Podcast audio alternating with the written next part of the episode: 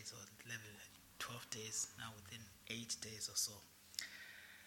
So I apologize for that, and I'll apologize in advance to say I'm not going to stay, unfortunately, after, I'm not going to stay long after the meeting. I just have got to rush back. I've got to finish some things at work. Uh, some of you already know that I'm traveling tomorrow, and it just um, does make things easier.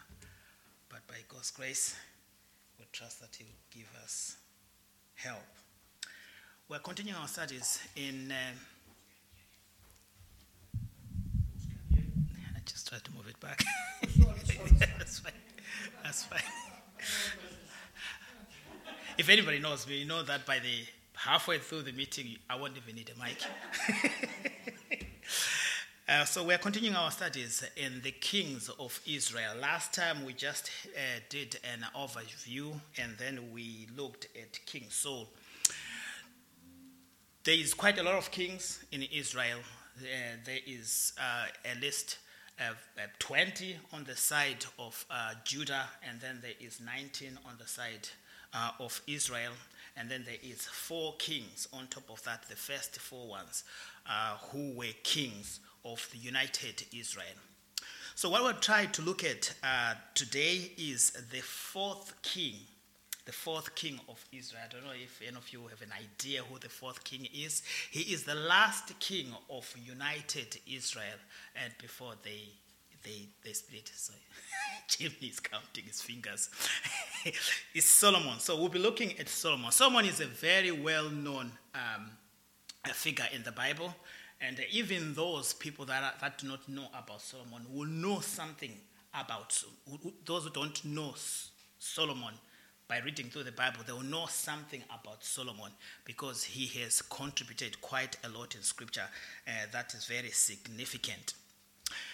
As I said, he is the fourth king of Israel. Remember that the first, the first king of Israel was a Saul, and then the second one was Ishbosheth. I know we often miss out Ishbosheth because he was there for a very brief period of time just before David came into the throne. After the death of Saul, uh, Joab basically uh, put him into power. He was a vassal king, to be honest. Uh, but uh, soon David took over. And then uh, David then gave birth to Solomon, and Solomon is that fourth king that we'll be looking at today. There's a lot that we can say about each of these kings. Really, it's a fascinating study that you can have on your own. We used to have um, a map of the kings of Israel here. That was an S. And do you know where it is now? It's in my bedroom. that is where it is because I'm just fascinated uh, by the history of Israel.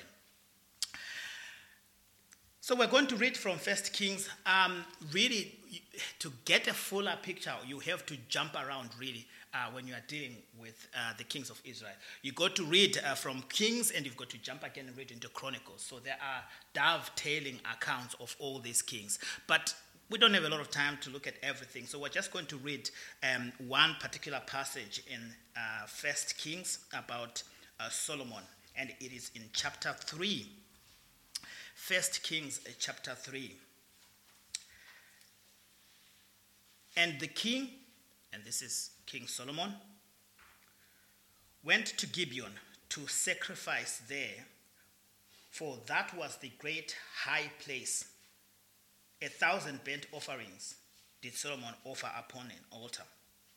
In Gibeon, the Lord appeared to Solomon in a dream by night, and God said, Ask what I shall give thee. And Solomon said, Thou hast showed unto thy servant David, thy father, great mercy, according, according as he has walked before thee in truth and in righteousness, and in the uprightness of his heart with thee, and thou hast kept for him this great kindness that thou hast given him a son to sit on his throne. As it is this day, and now, O Lord my God, thou hast made thy servant king instead of David my father. And I am but a little child.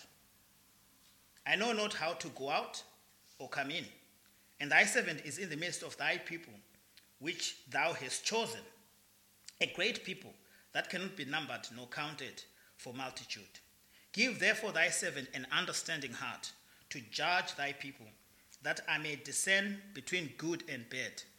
For who is able to judge this thy so great a people? And the speech pleased the Lord that Solomon had asked this thing. And God said unto him, Because thou hast asked this thing, and hast not asked for thyself long life, neither hast asked riches for thyself, nor hast asked the life of thy enemies, but hast asked for thyself understanding to discern judgment. And kings said, Wisdom. Behold, I have done according to thy words.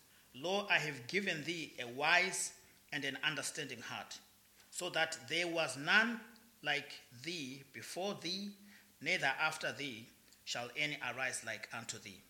And I have also given thee that which thou hast not asked, both riches and honor, so that there shall not be any among the kings like unto thee all thy days.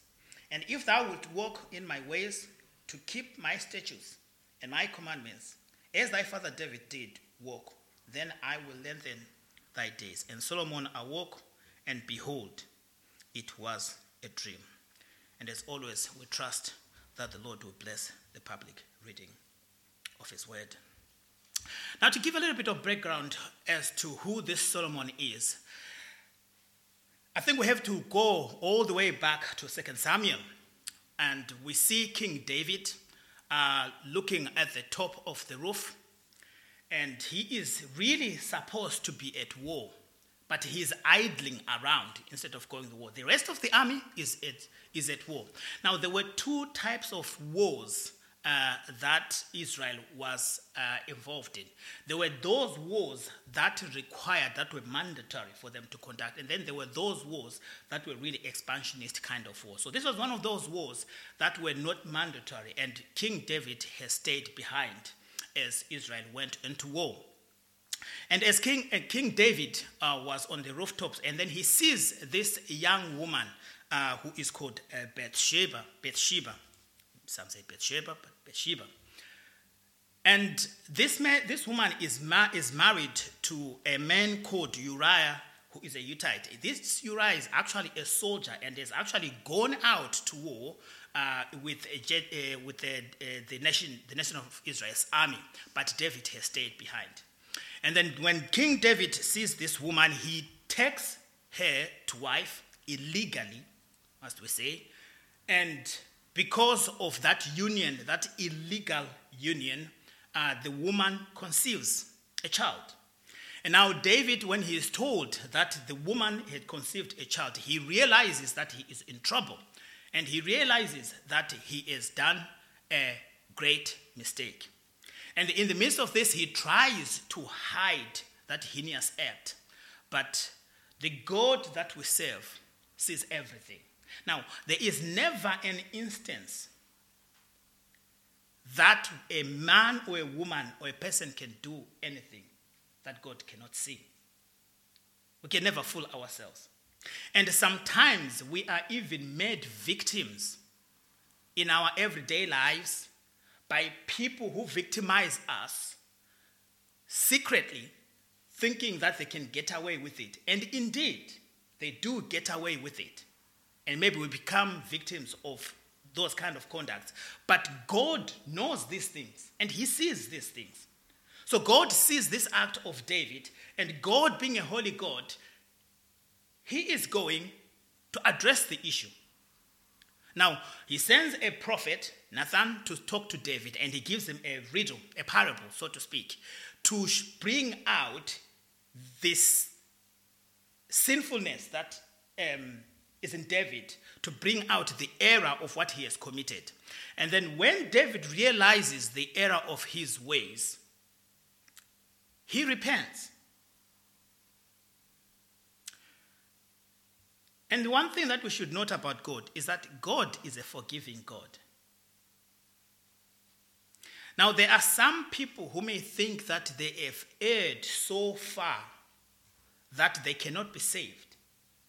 Or sometimes, even within us, Christians, the enemy, the allies of the enemy can whisper into our ears to make us believe that we have erred and gone too far and God cannot forgive us.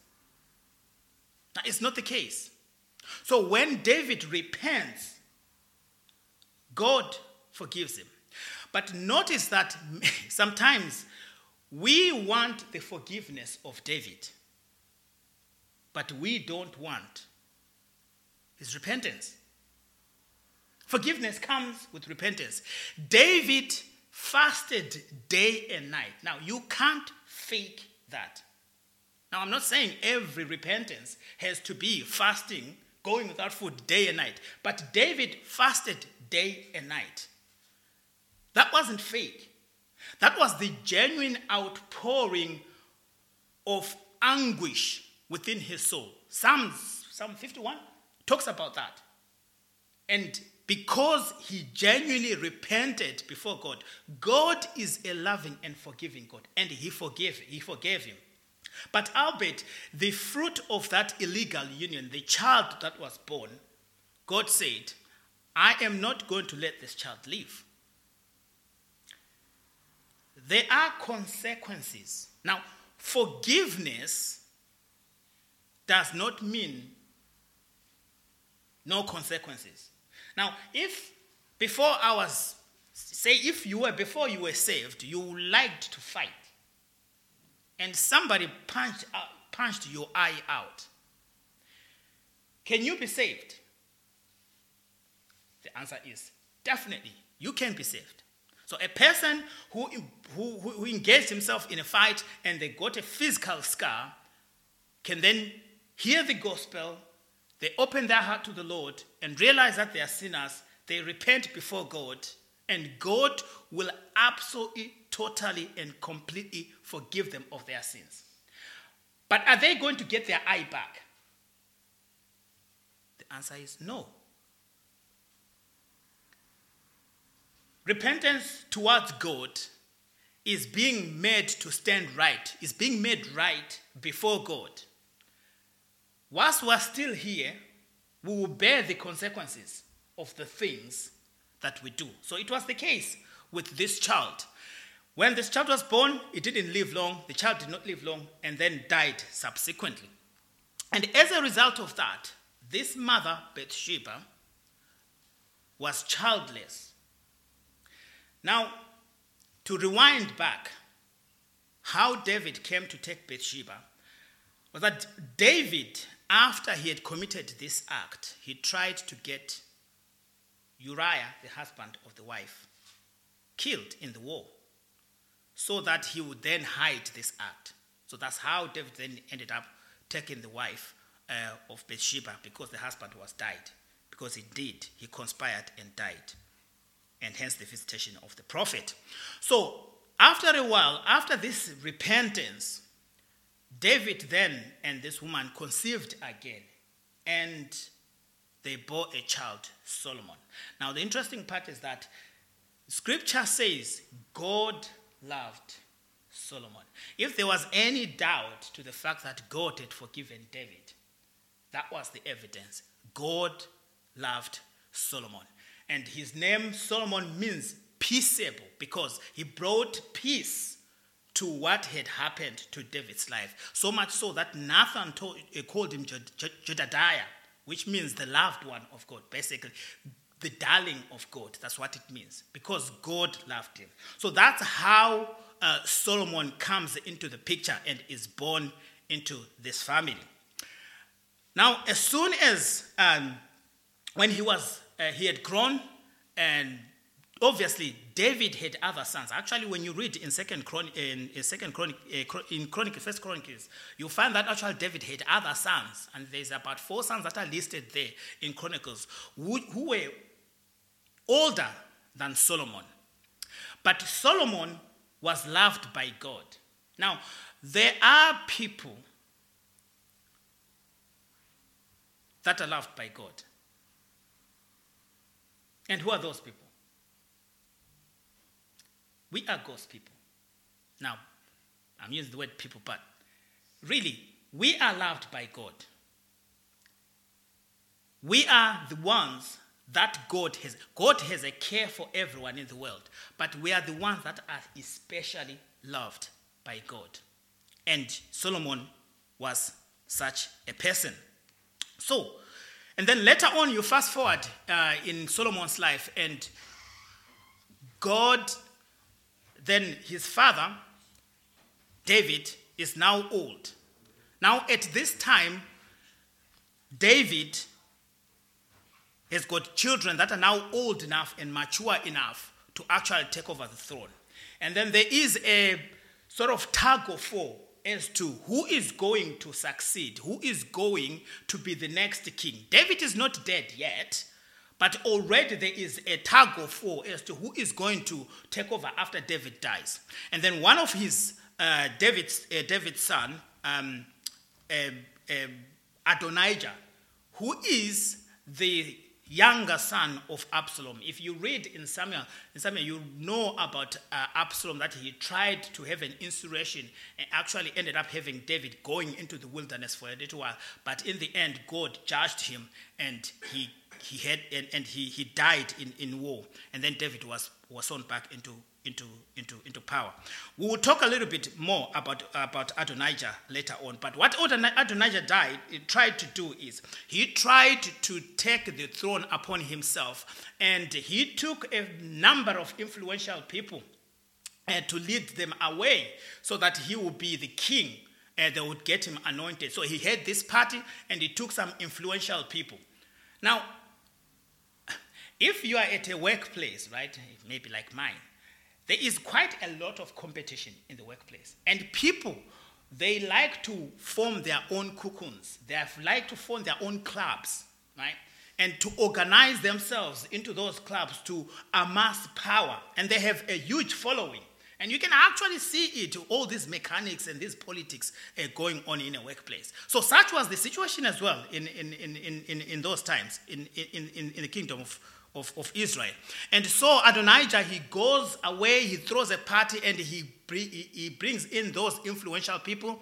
Uh, he takes in Abiathar, the, the, the, the, the priest, and he takes in Joab, who was the general of the army, and he brings a multitude and he throws a party, and they basically uh, acknowledge him as the successor uh, to the throne.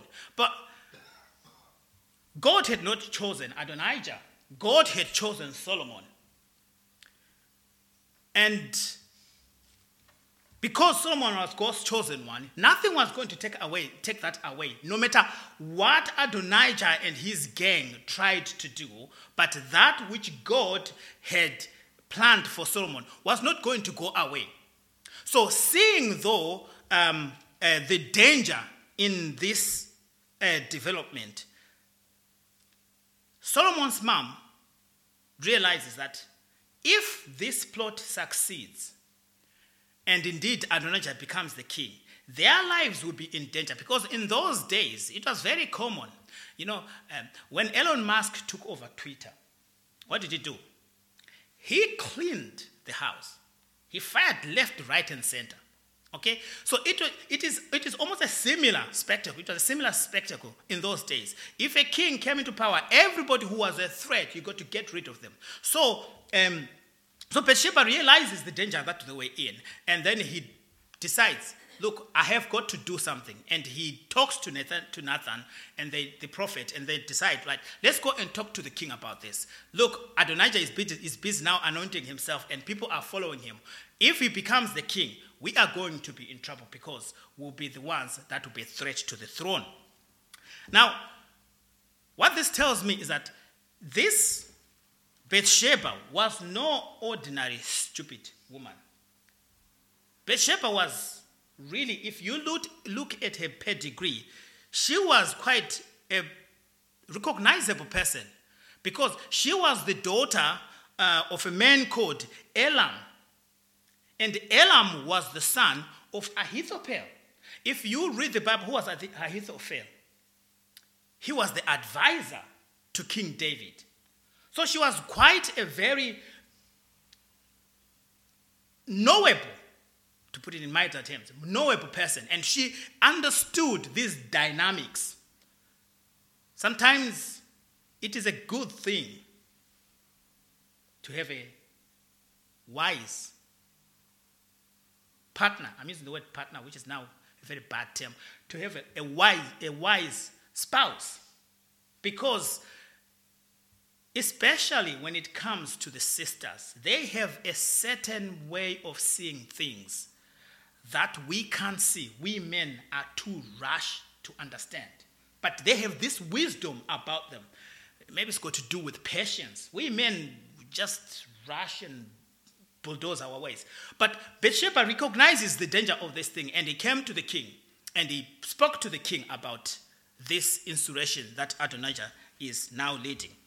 And then King David said, decides, okay, I am going to make it a point. I'm going to make the world know. I'm going to make Israel understand that the person who is going to succeed me, the person that I am choosing from the throne, is not Adonijah, but is my son Solomon.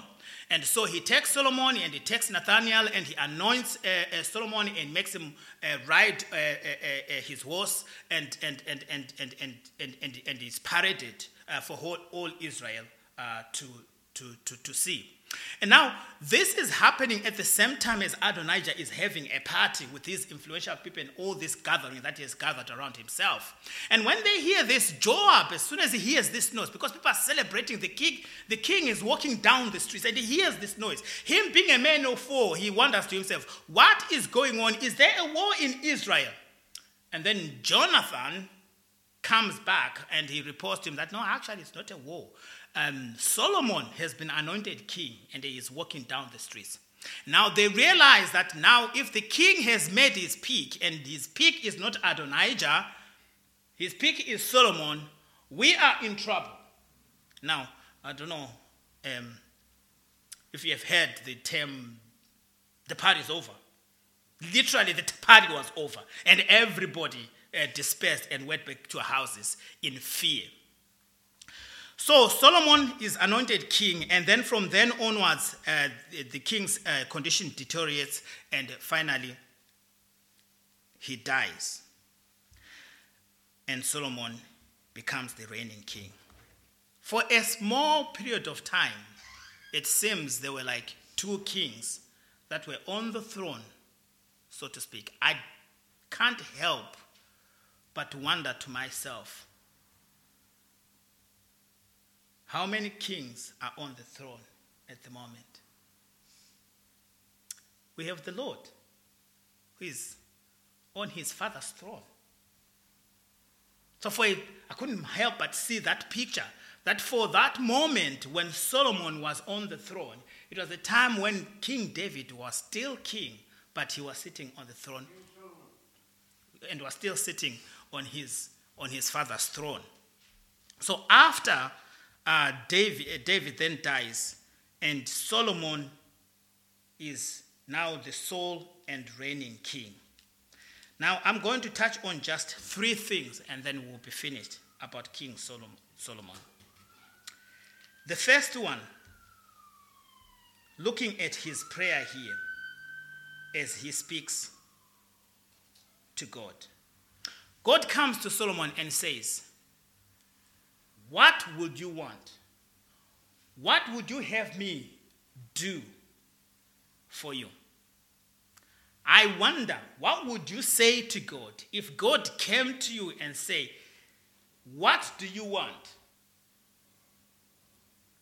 A lot of things really would come to my mind at that particular moment. Now, of all the things, if if if if I brought my slides, which I brought last time, Solomon is one of those that were orange in color, yellow in color. He's one of those who are half half. But at this time, Solomon, they reckon the estimates are that he was about 16, 17 years, thereabout. He's a young teenager when he is anointed king.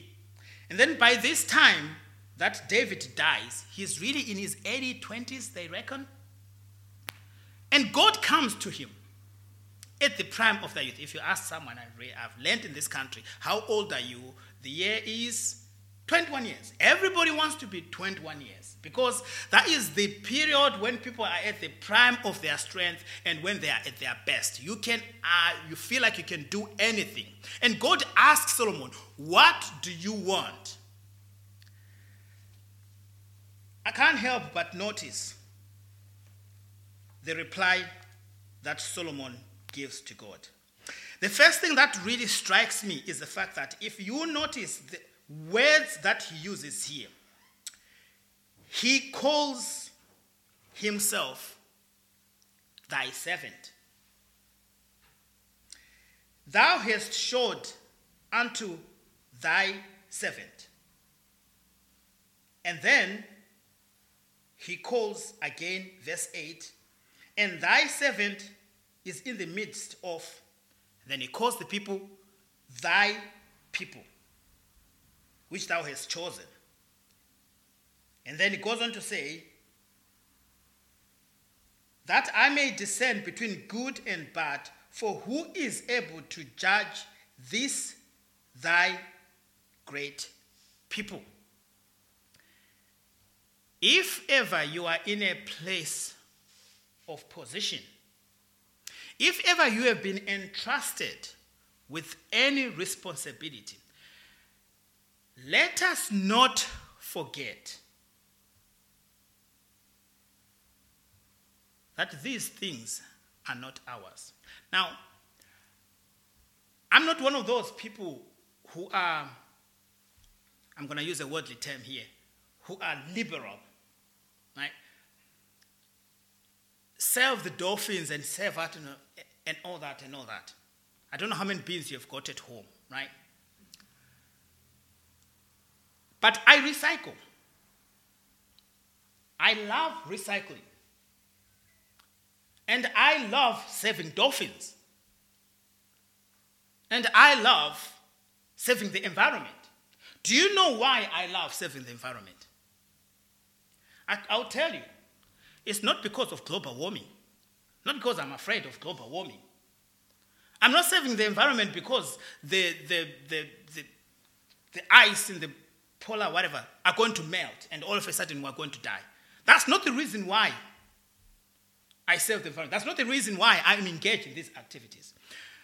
As a Christian, I recognize that everything that I have Everything that I see belongs to God.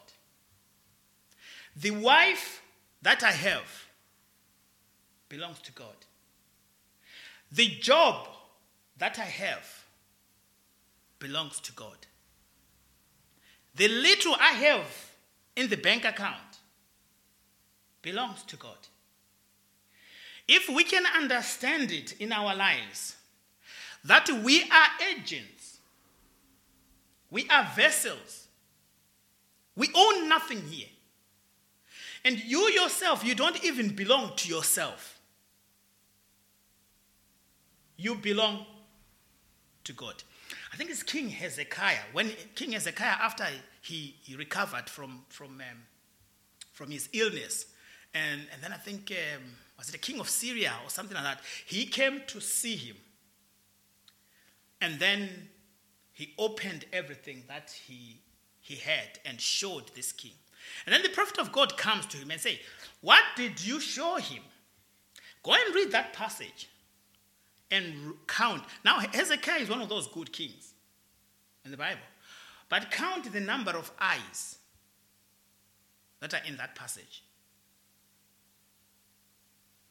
What I have done, I have this, I have this. I've shown him I have this, I have this, I have this, I have this. But this is not the heart of Solomon.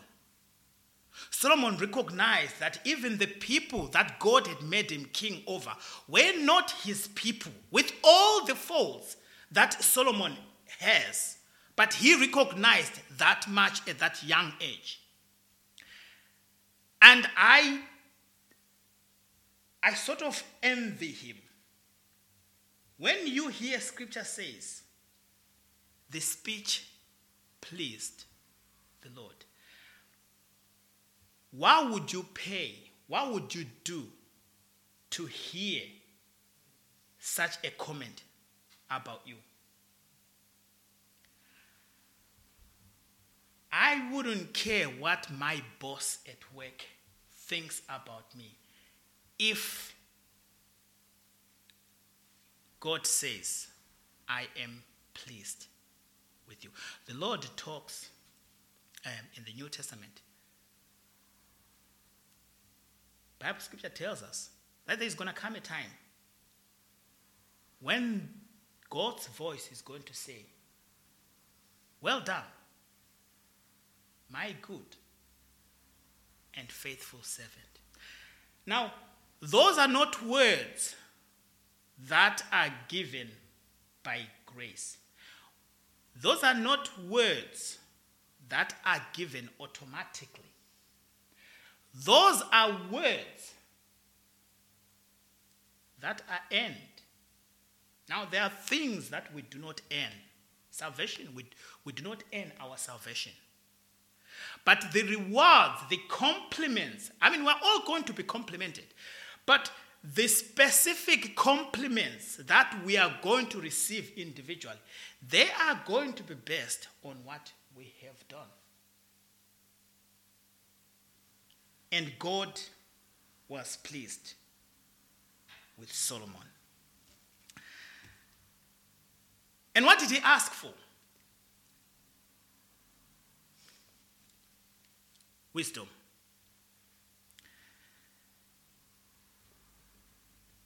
I remember when I got saved, I was 19. So obviously, the Lord still hasn't answered my prayer. Because one of the things that I prayed for, I said, Lord, I wish I could understand scriptures. I wish you could give me understanding of scripture.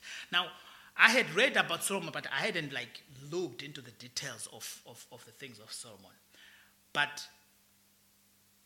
I was fascinated by the Gospels, the way the Lord dealt with different scenarios.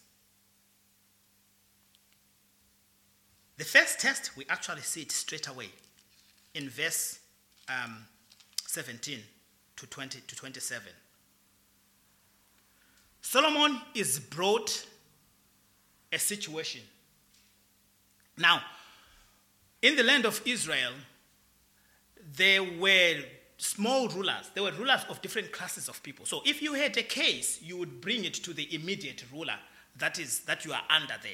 So there were rulers of 50 people, there were rulers of 100 people, there were rulers of clans, there were rulers and so forth and so forth and so forth. So the, only the most difficult cases would come to the king. So in, in, in, in, in, in, in, in verses 17 to 27, a case is brought as soon as Solomon asks for wisdom from God, and we see that straight away happening.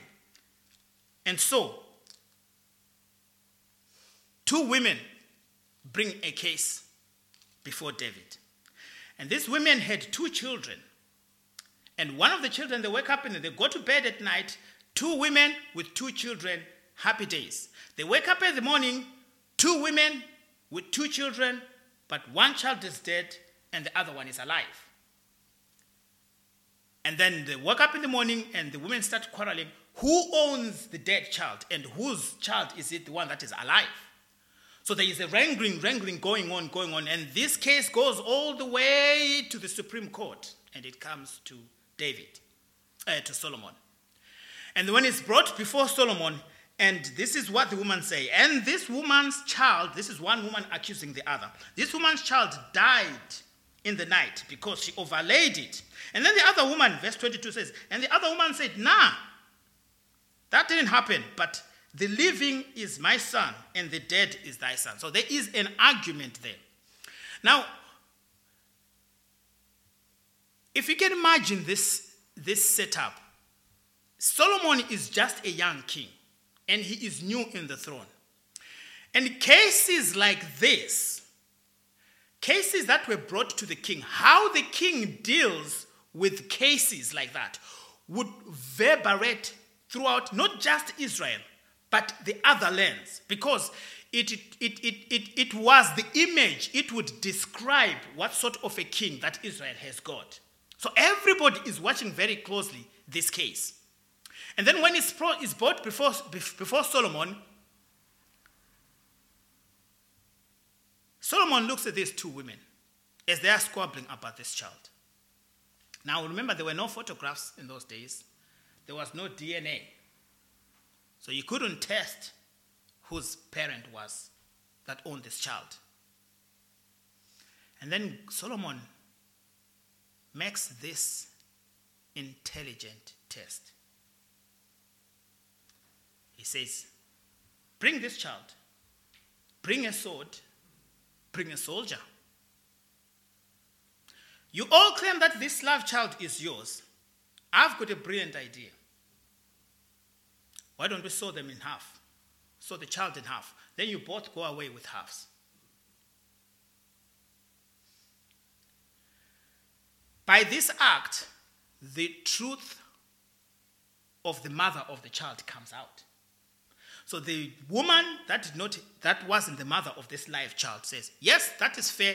Let's share the child, sow, her, sow the child asunder, and then we both have halves, so that nobody will have a live child. And then the mother of the child says, If that is the case, I would rather I don't have the child. You can have the child. And by the wisdom of Solomon, a just judgment came out. Who does it? This seemed like an impossible case. There were no DNAs. How do you solve a case like this? What do you require to solve a case? What does this remind you of? Do you remember when a woman was caught in adultery? In the act of adultery, and they bring them before the Lord. Now, the law was very clear that if a woman is caught in adultery, they should be stoned to death. That was the law that was given by God. But look at the way the Lord dealt with that case. Let him who is without sin cast the first stone. Now, scripture tells us that they started going, walking away from the oldest to the youngest. These people were not about the sin. These people were not worried, they were not concerned about righteousness. What they were concerned about is just to have this woman stoned because of self righteousness. But the Lord brought out the truthfulness. Here's another case again. When the Lord was asked, Should we pay taxes? Should we pay taxes? This was in the presence of Roman authorities. In a, such a tricky situation, how do you deal with this? If he says, let's not pay taxes, the Roman, uh, uh, Roman authorities were the occupying force of that day. If he said, don't pay taxes, then there will be uproar and the authorities will descend upon the Lord. If he says, let's pay taxes, then they'll accuse him of being on the side of the occupier. It's a tricky situation. But how does the Lord deal with it? Wisdom. Now, wisdom and knowledge. Daniel says that in the last days, wisdom will increase. No. Knowledge will increase. Because there is a difference between wisdom and knowledge. Knowledge is what we acquire. There are a lot of clever people in this world rocket science scientists, neurosurgeons, and so forth. That is knowledge. But there is a lot of stupid people with knowledge. The things that we hear nowadays, they are so unbelievably stupid in the name of knowledge. I grew up in Zimbabwe, the northern part of Zimbabwe, with women that were running bare breasted. They would have twigs going through their nose. I grew up running naked as a little boy. But you would go to a woman walking bare breasted with a twig going through their nose, and you ask them, What is a woman and what is a man? They would have wouldn't know an A in alphabet. But they would tell you what a man or a woman is. But today we have PhD. I call them phenomenon dudes. They are great with phenomenons. Who are giving us phenomenons that if birds could talk, they would laugh at us because of these stupid things that we hear. I was watching a talk, a documentary in, in, in I'll finish, a documentary in, in, in, in um, National Geographic. They picked up a bone, right, millions of years ago, and then they put it under micros- microscope and what, what, what, they analyzed it. And from a bone, they told us what happened to this animal. It's one of those dinosaurs, whatever, Ceratosaurus, whatever. Apparently, it had a fight with another dinosaur. And then, whilst they were still fighting, because the fight was between a male and a female, and another male dinosaur, what is a dinosaur, what was in the era, joined the fight. And then that's how this male dinosaur died. And they, they were showing it all graphic. All from a bone. Now, I'm not clever. I am not somebody amazing. That is nonsense, respectfully. But this is what we should take as fact from people who are supposedly knowledgeable. So, knowledge and wisdom are different. Wisdom comes from God. And in James uh, chapter 1, God calls out, Do you want wisdom? Does God want to give us wisdom? God doesn't want us to be stupid, folks. God doesn't want us to be stupid. God wants us to be sensible people. And says, if you want wisdom, come to me, and I will give you wisdom. And he doesn't give it stingily. Not, he doesn't give you in measure. He gives wisdom liberally. He gave Solomon wisdom. Another act that, as I was reading this, that I saw about um, King Solomon, you'd remember when King David was old, then we'll finish this, I promise. When King David was old and he was cold, right, so he couldn't get warm uh, in bed. So they found, they looked for him, um, a, a, a, young woman. Then they didn't have heaters, okay? They didn't have electric blankets, okay? So they, they said, look, let's find somebody who's going to accompany him so that he keeps him warm. So they gave fund this um, woman uh, called Abishag. And uh, she's a Shunammite. By the way, do you know where else is a Shunammite, Shunam, uh, Shunammite prominent in scripture? Songs of Solomon. I've just wondered myself loudly whether Song of Solomon is actually someone writing about, but that's me speculating. I don't want to. Do that. But it's an interesting uh, concept. So, so this woman then uh, keeps David uh, warm until David uh, dies. then after he dies, David's um, stepbrother, um, um, um, um, what's his name again? Adon, Adon, Adonijah, right, who is the brother of Absalom, he comes to Solomon's mom, mother, Bathsheba, and he says to Bathsheba, Can you go and talk to the king for me? We know that the king loves you. You are his mother.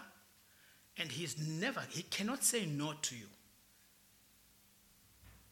Go and talk to him and ask of me this one favor that he would give me Abishag. David's woman who was keeping him warm.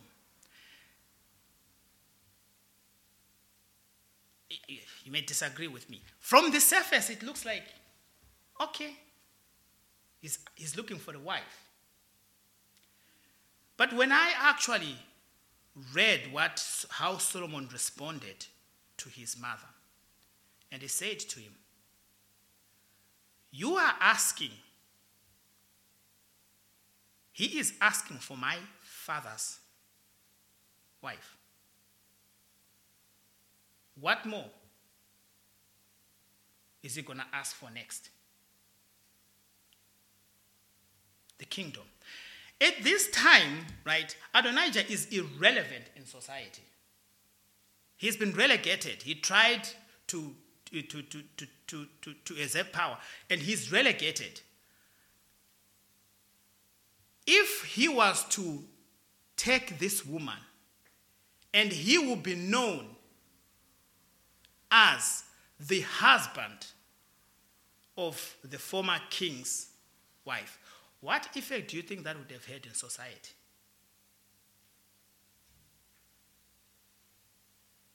He was going to gain legitimacy. You remember Absalom when he usurped power from David. One of the, what, what is one of the acts that he did to strengthen himself against his father? he went into his father's wives. Solomon understood that. Wisdom. He could see beyond what was being asked. And he put it to an end. And when he put that to an end, everybody that was involved in the scheme, they were terrified Joab ran into the temple and grabbed the horns. So this wasn't just Solomon being vindictive. These people knew and understood what they were doing. They wanted to cause Solomon trouble. I pray for our nation. I was coming here, I was re- listening to the news. We have sent cruise missiles to Ukraine. Right? I know I'm coming into worldly things, but when we are dealing with worldly issues like this, we pray that our leaders would have wisdom. The decisions that they make can have immense consequences to all of us. When we say, let us pray for our leaders, when scripture urges us to pray for our, for our leaders, I don't think it's just a tick box exercise. We need leaders that have wisdom. Nations have perished because of lack of wisdom. My people perish because of lack of, it says knowledge, but same idea. We need to pray for people. And we need to pray for wisdom ourselves. I fear for young people. You have huge decisions to make. Look at people like Noah. You have huge decisions to make. And the decision you are going to make is going to make or break you. Companies have dissolved because of leaders who do not have wisdom. And companies have thrived because of leaders who have wisdom. Even this speaker that is speaking to you, I am putting off some decisions in my life, to be honest with you, because I am praying for God's wisdom. Because I understand, and I hope we also do understand, that we do need God's wisdom. If there is anything that King Solomon is known for, it is wisdom. I didn't touch on his weaknesses because I just want I'm just whetting your appetite to be encouraged in these good aspects about King Solomon. There are things that we can emulate from him and we can learn a lot from him, and there are things that we do not have to emulate him. Let us pray. Our Lord and our God, we thank and bless you for all these things that we read about the kings of Israel. We thank you, Lord, for all these truths that we hear from your word speaking unto us. We know, Lord, that these things are relevant to us and to our lives, and that, Lord, we need to apply them. Lord, we confess, like in the words of Solomon, we do not know how to come in or to go out, and we depend upon you, O Lord.